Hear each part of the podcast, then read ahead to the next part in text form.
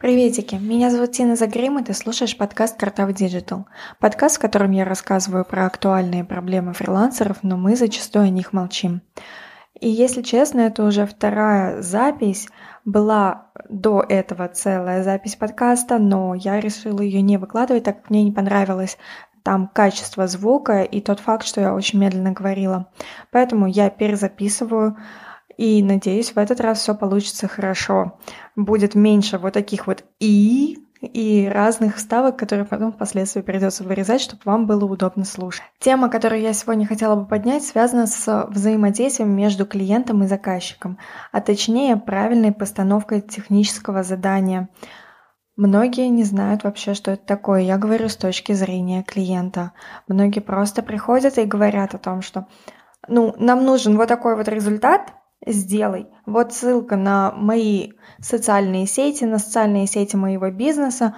Нам нужно как-нибудь сделать хорошо, и чтобы у нас пошли продажи, чтобы у меня покупали мои услуги. Ты же сделаешь, ты же специалист.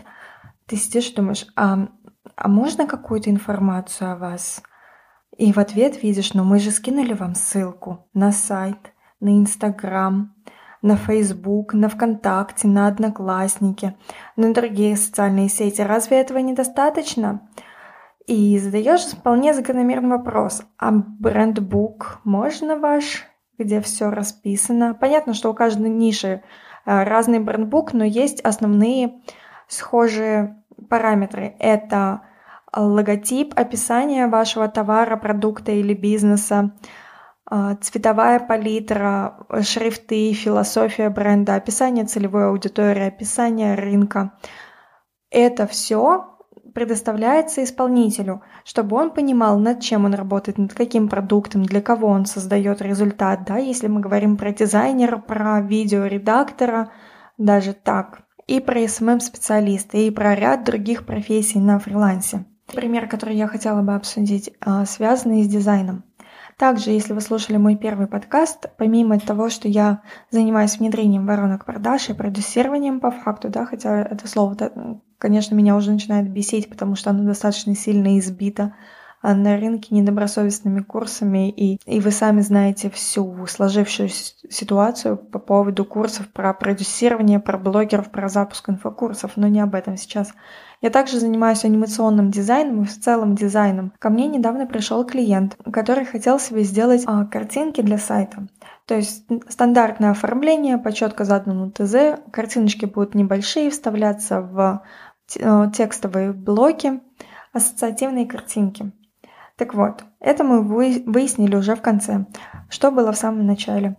Мне пишет человечек, звали его Никита, и спрашивает мои кейсы. Заговариваемся, скидываю кейсы, говорю, вот, пожалуйста, заполните бриф, чтобы я понимал, для какой ниши я делаю, какая у вас целевая аудитория. Пожалуйста, поделитесь своим сайтом, социальными сетями, обязательно брендбуком, какие цвета можно использовать, какие шрифты. Если у вас есть картинки, которые точно нужно использовать, пожалуйста, скиньте их вот в таком формате, в таком разрешении, обязательно высокого качества. Ну, все стандартно, все как обычно. Молчок. Хорошо, думаю, я подожду. Может быть, человек занят. Мы переписывались в OpenLand, и там часто скрываются, не показываются диалоговые сообщения. И диалоги сами пропадают, убегают куда-то вниз, либо приложение снова ловит баг, и просто все диалоги летят в пух и прах, и там нужно переустанавливать его или заходить с декстопной версией, чтобы получить, увидеть точнее все свои сообщения. А, нахожу его, пишу, Никита, если все еще в силе, пожалуйста, напишите мне в Телеграм, там удобнее связываться, там ничего не теряется, продолжим наше общение. Я готова вам помочь сделать работу, и надеюсь, вам понравились мои кейсы. Он мне отвечает спустя несколько дней и говорит, да, нам все понравилось, но понимаете, это не то.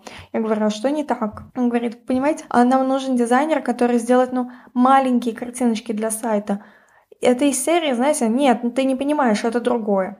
То есть маленькие картиночки для сайта, на это нужен отдельный человек.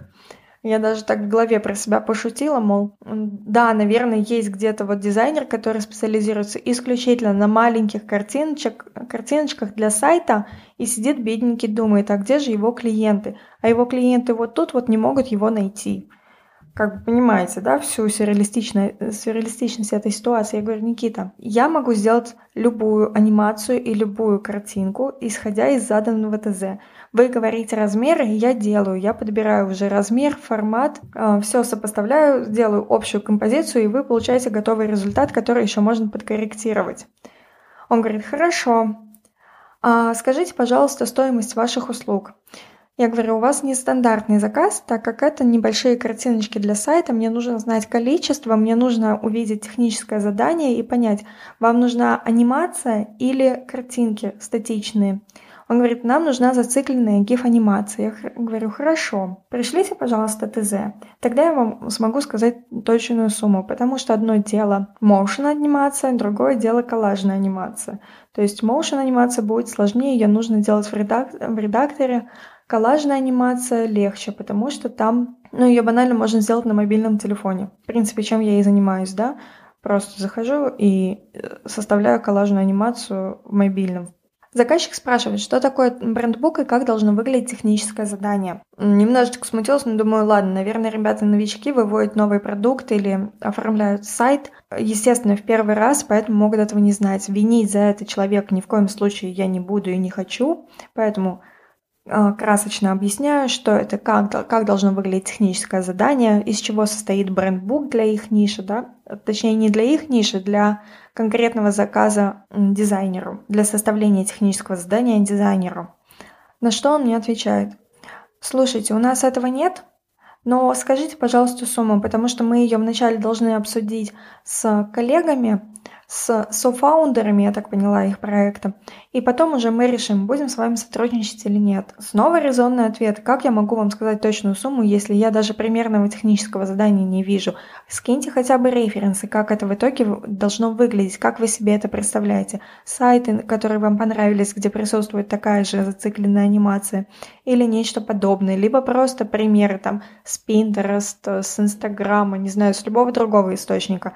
Но вы же все равно подбирали какие-то референсы, чем-то вдохновлялись, раз решили брать себе на сайт именно GIF-анимацию. Ответа никакого, кроме пересылания сообщений, скажите, пожалуйста, стоимость. Называю условную стоимость и сразу проговариваю. После постановки четкого технического задания стоимость может измениться, потому что я еще не знаю, э, сколько придется работать над вашим проектом.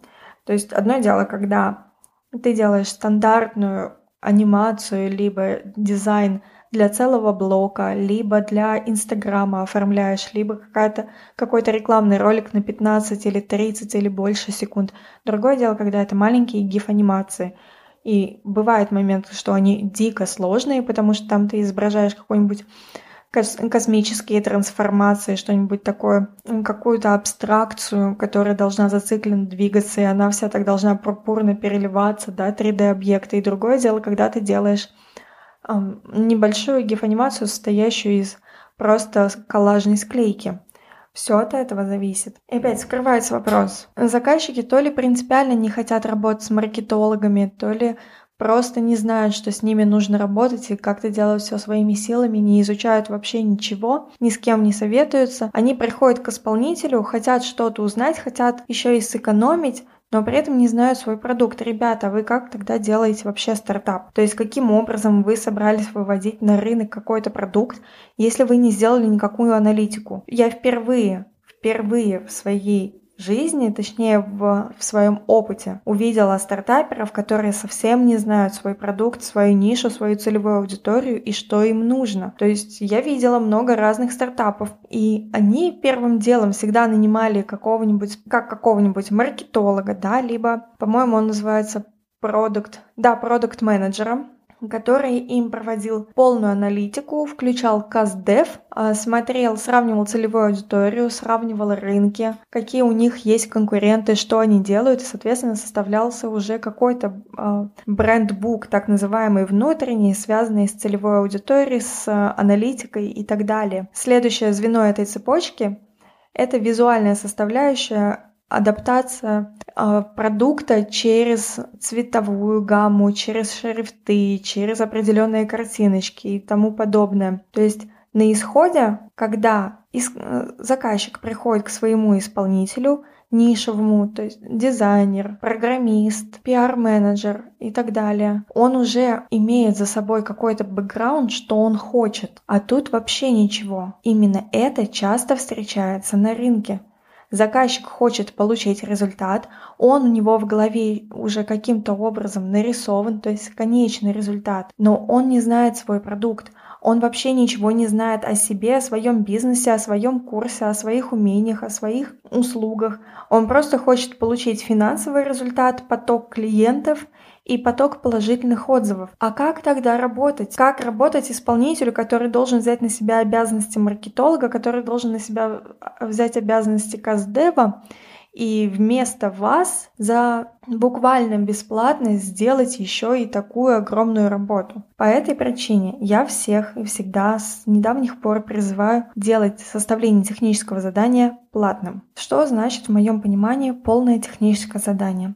Это маркетинговое изучение рынка, ниши, целевой аудитории, продукта. Дальше структурирование этой информации, если нужно проведение каздева целевой аудитории, чтобы было понятно, какой итоговый продукт визуально аудиально или в текстовом формате хотят видеть потребители, чтобы они купили продукт у конкретного производителя, у конкретного бизнеса. И затем оформление всей этой информации а, в какой-то файл. Зачастую это PDF-файл, либо текстовый файл, что редко, но тоже появляется. Это будет базовый, базовая информация о вашем бизнесе, о вашей услуге, о вашей нише, о вашем продукте.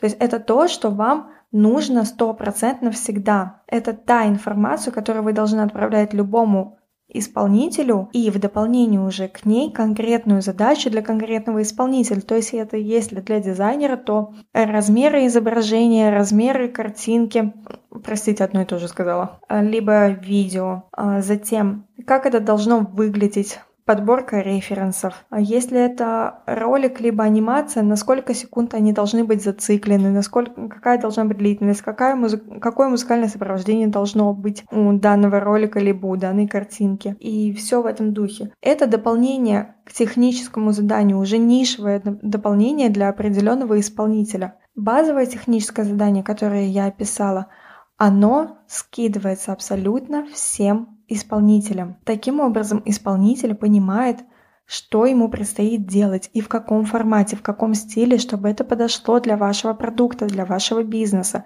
чтобы грамотно, качественно и хорошо донести информацию до конечного потребителя с помощью визуальных составляющих, аудиальных и текстовых. Объясняю на простом примере, как это работает.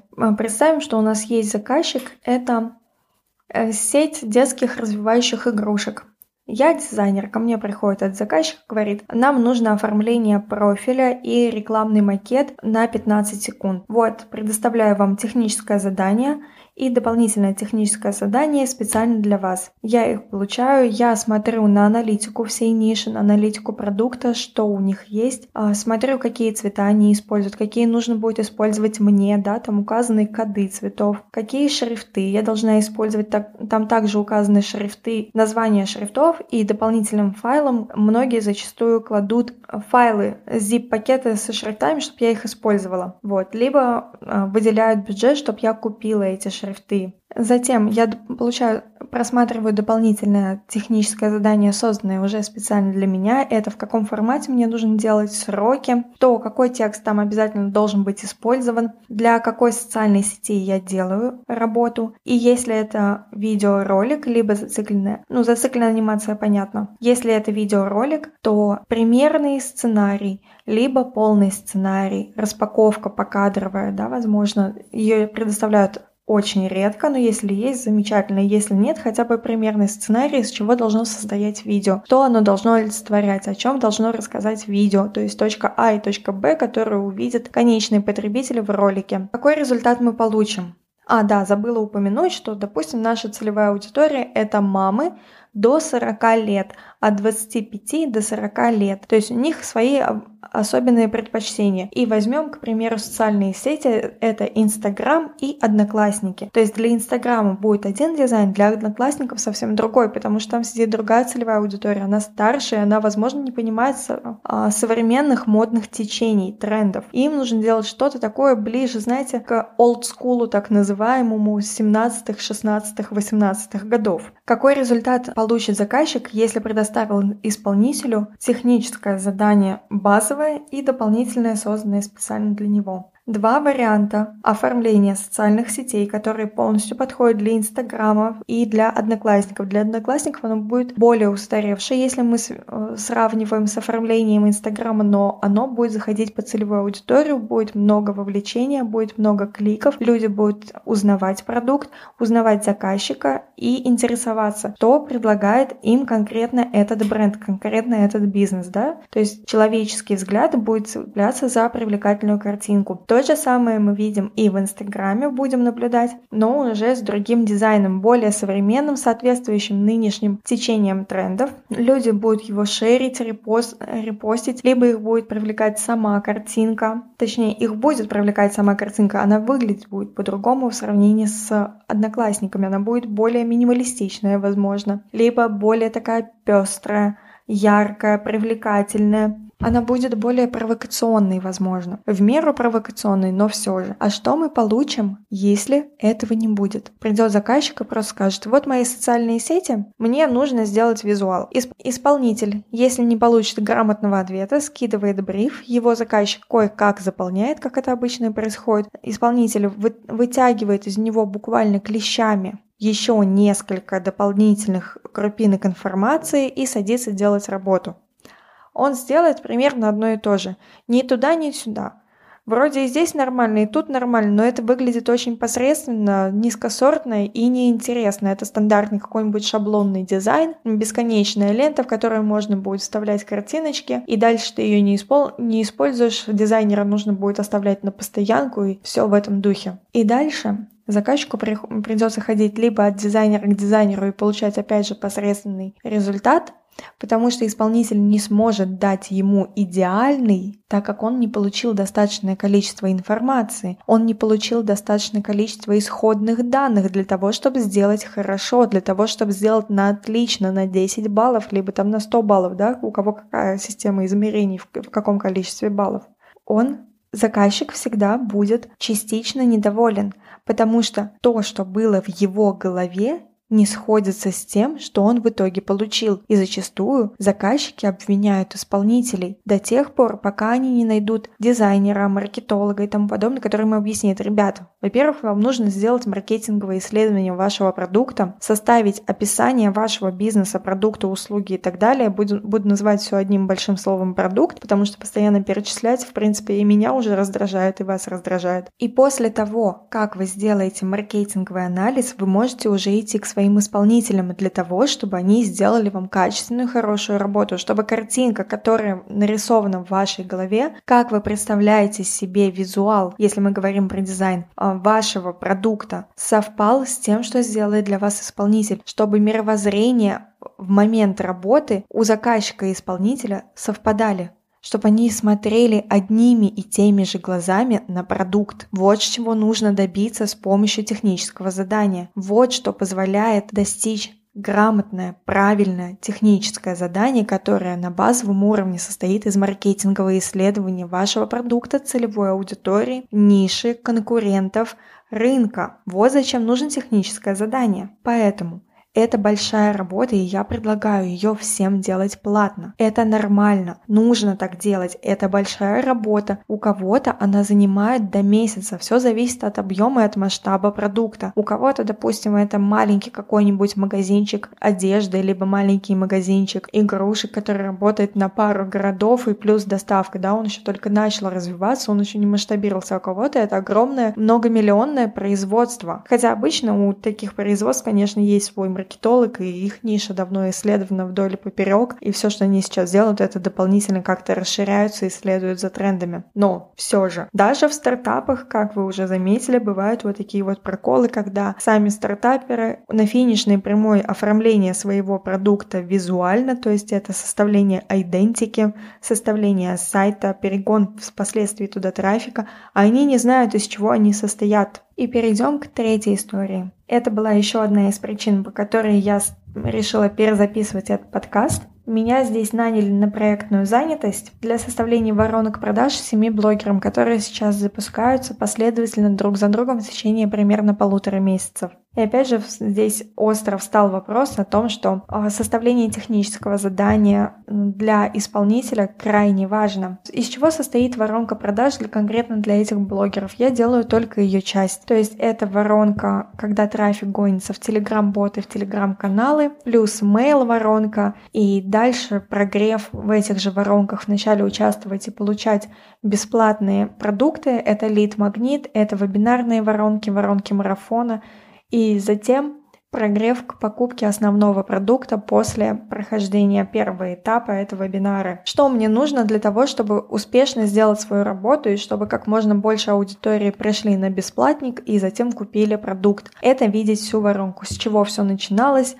чем это закончится, описание продукта, описание целевой аудитории, описание блогера, распаковка личности блогера. И не тот файлик, который получает маркетолог в итоге от блогера, а конечный результат, когда маркетолог эту информацию структурировал, он ее обозначил и выявил уникальность блогера. То есть на него подписана аудитория, что цепляет аудиторию больше, на что она откликается, визуальная идентика, аудиальная идентика и все в этом духе.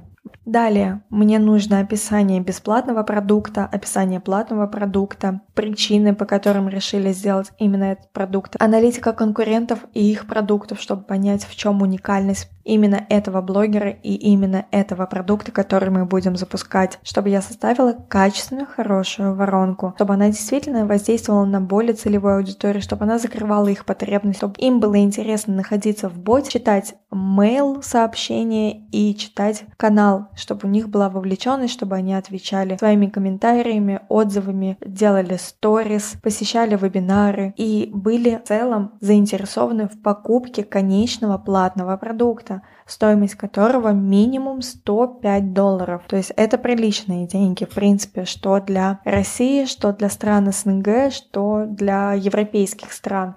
С последним я бы, конечно, поспорила, но все же. И вот какую картину я наблюдала. Мне дали часть информации, то есть это первичная распаковка блогера, ни разу не структурированная. Мне дали описание продукта, базовое, там была приписочка, что это не полное описание продукта, это наши мысли, которые мы накидали, ее дальше будут развивать методологи, как структурировать и приводить в нормальный вид, приводить, эти мысли в чувство, упаковывать их в продукт, который несет определенный посыл. Там будут прописаны модули обучения, какой модуль к какому результату приведет и э, что получат, получат клиенты. Но пока этого нет, но воронка нам нужна, потому что вот мы уже должны запускаться. Знаете, у меня так глаза на выкате. Я говорю, а каким образом я должна это сделать, если у меня нет и 50% необходимой мне информации? Каким образом я вам напишу воронку? Хорошо, есть один способ, как я ее напишу. Я напишу, я сделаю вам скелет, что вот здесь вот должна быть вовлекающая информация по теме вашего продукта, она должна быть расписана вот по такой схеме, и вот здесь вот должен быть призыв перейти на сайт, или призыв посетить вебинар, или мотивация купить продукт, потому что... И вот здесь вот мы расписываем триггерные боли, не больше. Но я не знаю ваш продукт, я не знаю блогера, вы мне скинули информацию, которая мне объективно недостаточно. Каким образом вы хотите запустить блогера, если у вас ничего не готово? Они говорят, ну мы запустим. Но ты же можешь сейчас вот так вот сделать. Ты же эксперт, ты же специалист. Сделай нам, пожалуйста. Вот в такой момент нужно делать одну правильную вещь, точнее две. Либо вы садитесь, созваниваетесь с заказчиком, и говорите, мне нужна такая такая информация, до этого момента я не буду делать свою работу, потому что она будет сделать некачественно, и переделывать потом это затрата моего и вашего времени, и вам еще придется доплачивать, потому что одну и ту же работу мне пришлось сделать дважды из-за вашей же вины, по вашей же вине, точнее, потому что вы не предоставили мне всю информацию вовремя. Скорее всего, в этот момент еще будут поджимать сроки, потому что блогеры вы все же будете запускать и решите делать все на лету, как говорится, а мне из-за этого страдать. Либо вы говорите, ребята, у вас ничего не готово, сейчас я беру свои пожиточки и ухожу, понадобится моя помощь, я буду только за, но предоставьте мне необходимые материалы, вот вам списочек, и я для вас все сделаю. То есть ни в коем случае не беритесь за работу, пока вы не получите необходимый исходный материал, чтобы сделать качественно. В противном случае вы же окажетесь виноватым. Потому что у заказчика, опять же, конечный результат в голове нарисован, но у него нет информации, нет инструментов, которыми он бы нарисовал этот конечный результат в формате технического задания для вас, и вы не видите этой исходной э, результативной картинки. Вы не видите того результата, которого хочет достичь ваш заказчик. Поэтому не беритесь за это. Пожалейте себя, пожалейте свои силы, пожалейте свои нервы не стоит гнаться за деньгами, если объективно они будут получены не легким путем, а дико сложным, если нет хорошего технического задания. В принципе, я все сказала. Надеюсь, вам было интересно меня слушать. Надеюсь, когда я буду монтировать этот выпуск, я не буду его перезаписывать, потому что здесь объективно у меня было намного меньше пауз. И вроде я говорила чуточку шустрее. Я еще улучшу в себе этот навык. Это только мой второй выпуск. Надеюсь, вам понравилось. Приходите еще, слушайте мой подкаст. Ставьте высокие оценки, если вам понравилось, оставляйте свои отзывы. Мои социальные сети указаны в описании этого подкаста. Буду вас ждать в следующем выпуске. С вами была Тина Загрим. Пока-пока.